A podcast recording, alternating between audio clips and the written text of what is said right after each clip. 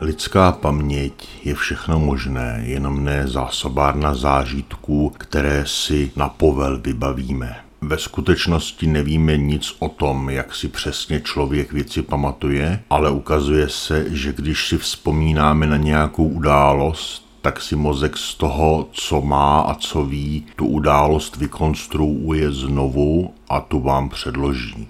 Takže není divu, že řada věcí, na které si jasně pamatujeme, buď proběhla jinak, nebo třeba neproběhly vůbec. Pokaždé, když řeknete, ale já si pamatuju, že to takhle bylo, tak si vzpomeňte na to, kolik lidí si například velmi jasně pamatuje, že Václav Klaus kdysi v 90. letech řekl, špinavé peníze neexistují. Je to jeden z jeho nejcitovanějších výroků, který ovšem Václav Klaus nikdy neřekl.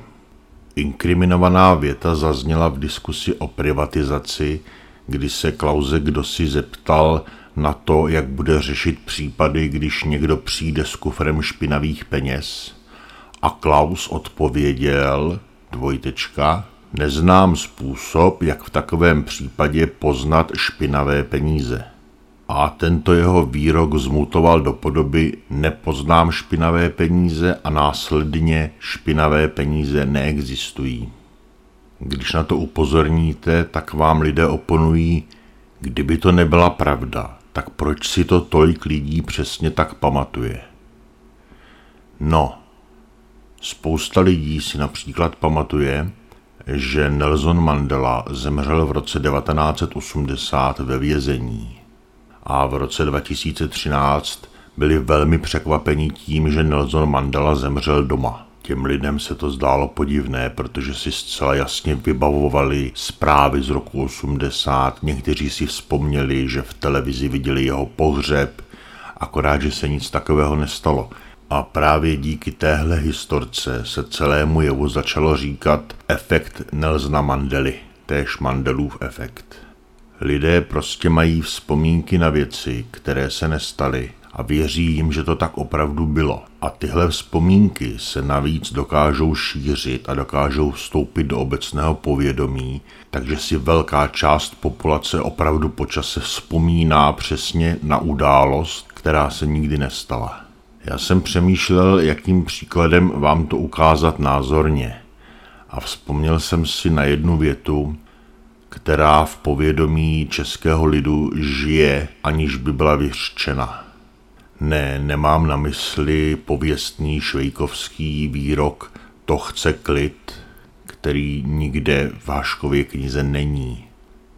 Mám na mysli jiný výrok, který zlidovil a odpoutal se od svého zdroje v seriálu. Pojďme si připomenout, o co šlo. A my jsme zůstali sami. Matka byla z toho všeho tak unavená, že mi dala večeři a šla spát.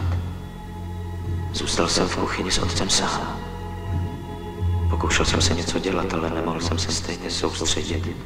Otce jsem si nevšímal, jen vím, že byl divně tichý, zádumčivý, uzavřený do sebe.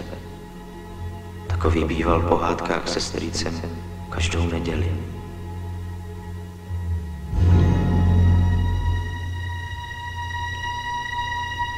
Vlastně jsem tedy ani nepostřehl, kdy odešel. Ztratil se někde v domě a po chvíli jsem slyšel výkřik. Pamatujete se? Asi jste byli překvapení, že tam nezazněla jedna věta. Tahle. Toho dne byl otec obzvlášť nervózní. Protože si ji naprosto jasně pamatujete, že tam zazní. Akorát, že tam opravdu nikde není. Ve scénáři není, v seriálu nezazní, ani v té knížce, co pak autor napsal, není. Prostě tato věta nikde není a otázka je, jak vznikla. Kde se vzala věta o tom, že otec byl toho večera obzvlášť nervózní. Dokonce si všichni lidé, kteří ji používají, jasně pamatují, že tam zaznělo slovo obzvlášť. Ne, nezaznělo. Tahle věta prostě vznikla a prostě jsme jí uvěřili. A když jsme ji slyšeli poprvé, tak nám připadlo, že do těch vzpomínek na díl Studna stoprocentně zapadá. A proto jsme uvěřili tomu, že tam zazněla a že si ji o tom pamatujeme.